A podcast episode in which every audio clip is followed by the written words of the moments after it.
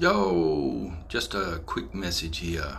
Um, I'm mm, on the edge of deciding on maybe putting a new intro. Um, uh, the other one uh, was from a Studio Ghibli film, the end credits. Um, and that was uh, uh my spouse Megan and her daughter uh, singing ukulele uh, with running water in the background. Just recorded at the kitchen table and I don't know it it's really long. It was too long. I tried to make it shorter but um, you try telling a black woman to stop singing. Um, anyway I'll have to ask them permission if I can put this new one but um, a good friend of mine Quan Yeomans um, took a a few voice samples of um, um, Tyson in full manic uh, flight and put together something that's, um, I don't know, pretty amazing. And I guess this is uh, checking in with uh, UMOB, um, listening, like all three of you, um, you know, whether or not this is a good idea or if you like it.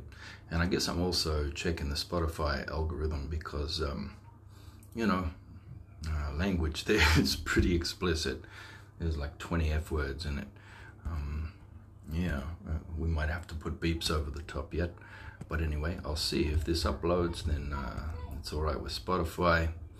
And then, uh, yeah, and I don't know, I'll hear back from all three of you. Uh, two out of three, it goes up.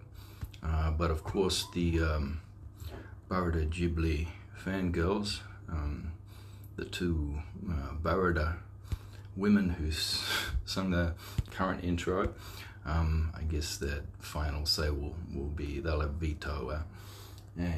Anyway, um, here it is. Let's see if you like it. Uh, let me know.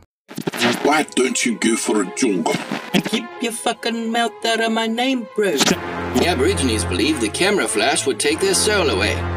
The old men would keep a harem of teenage girls. Oh my god, keep your wrinkly fucking paws to yourself, man. Long, long time ago. Old man Echidna didn't know shit about consent, so we fucking speared him. They're cancelling me because I'm getting too close to the truth.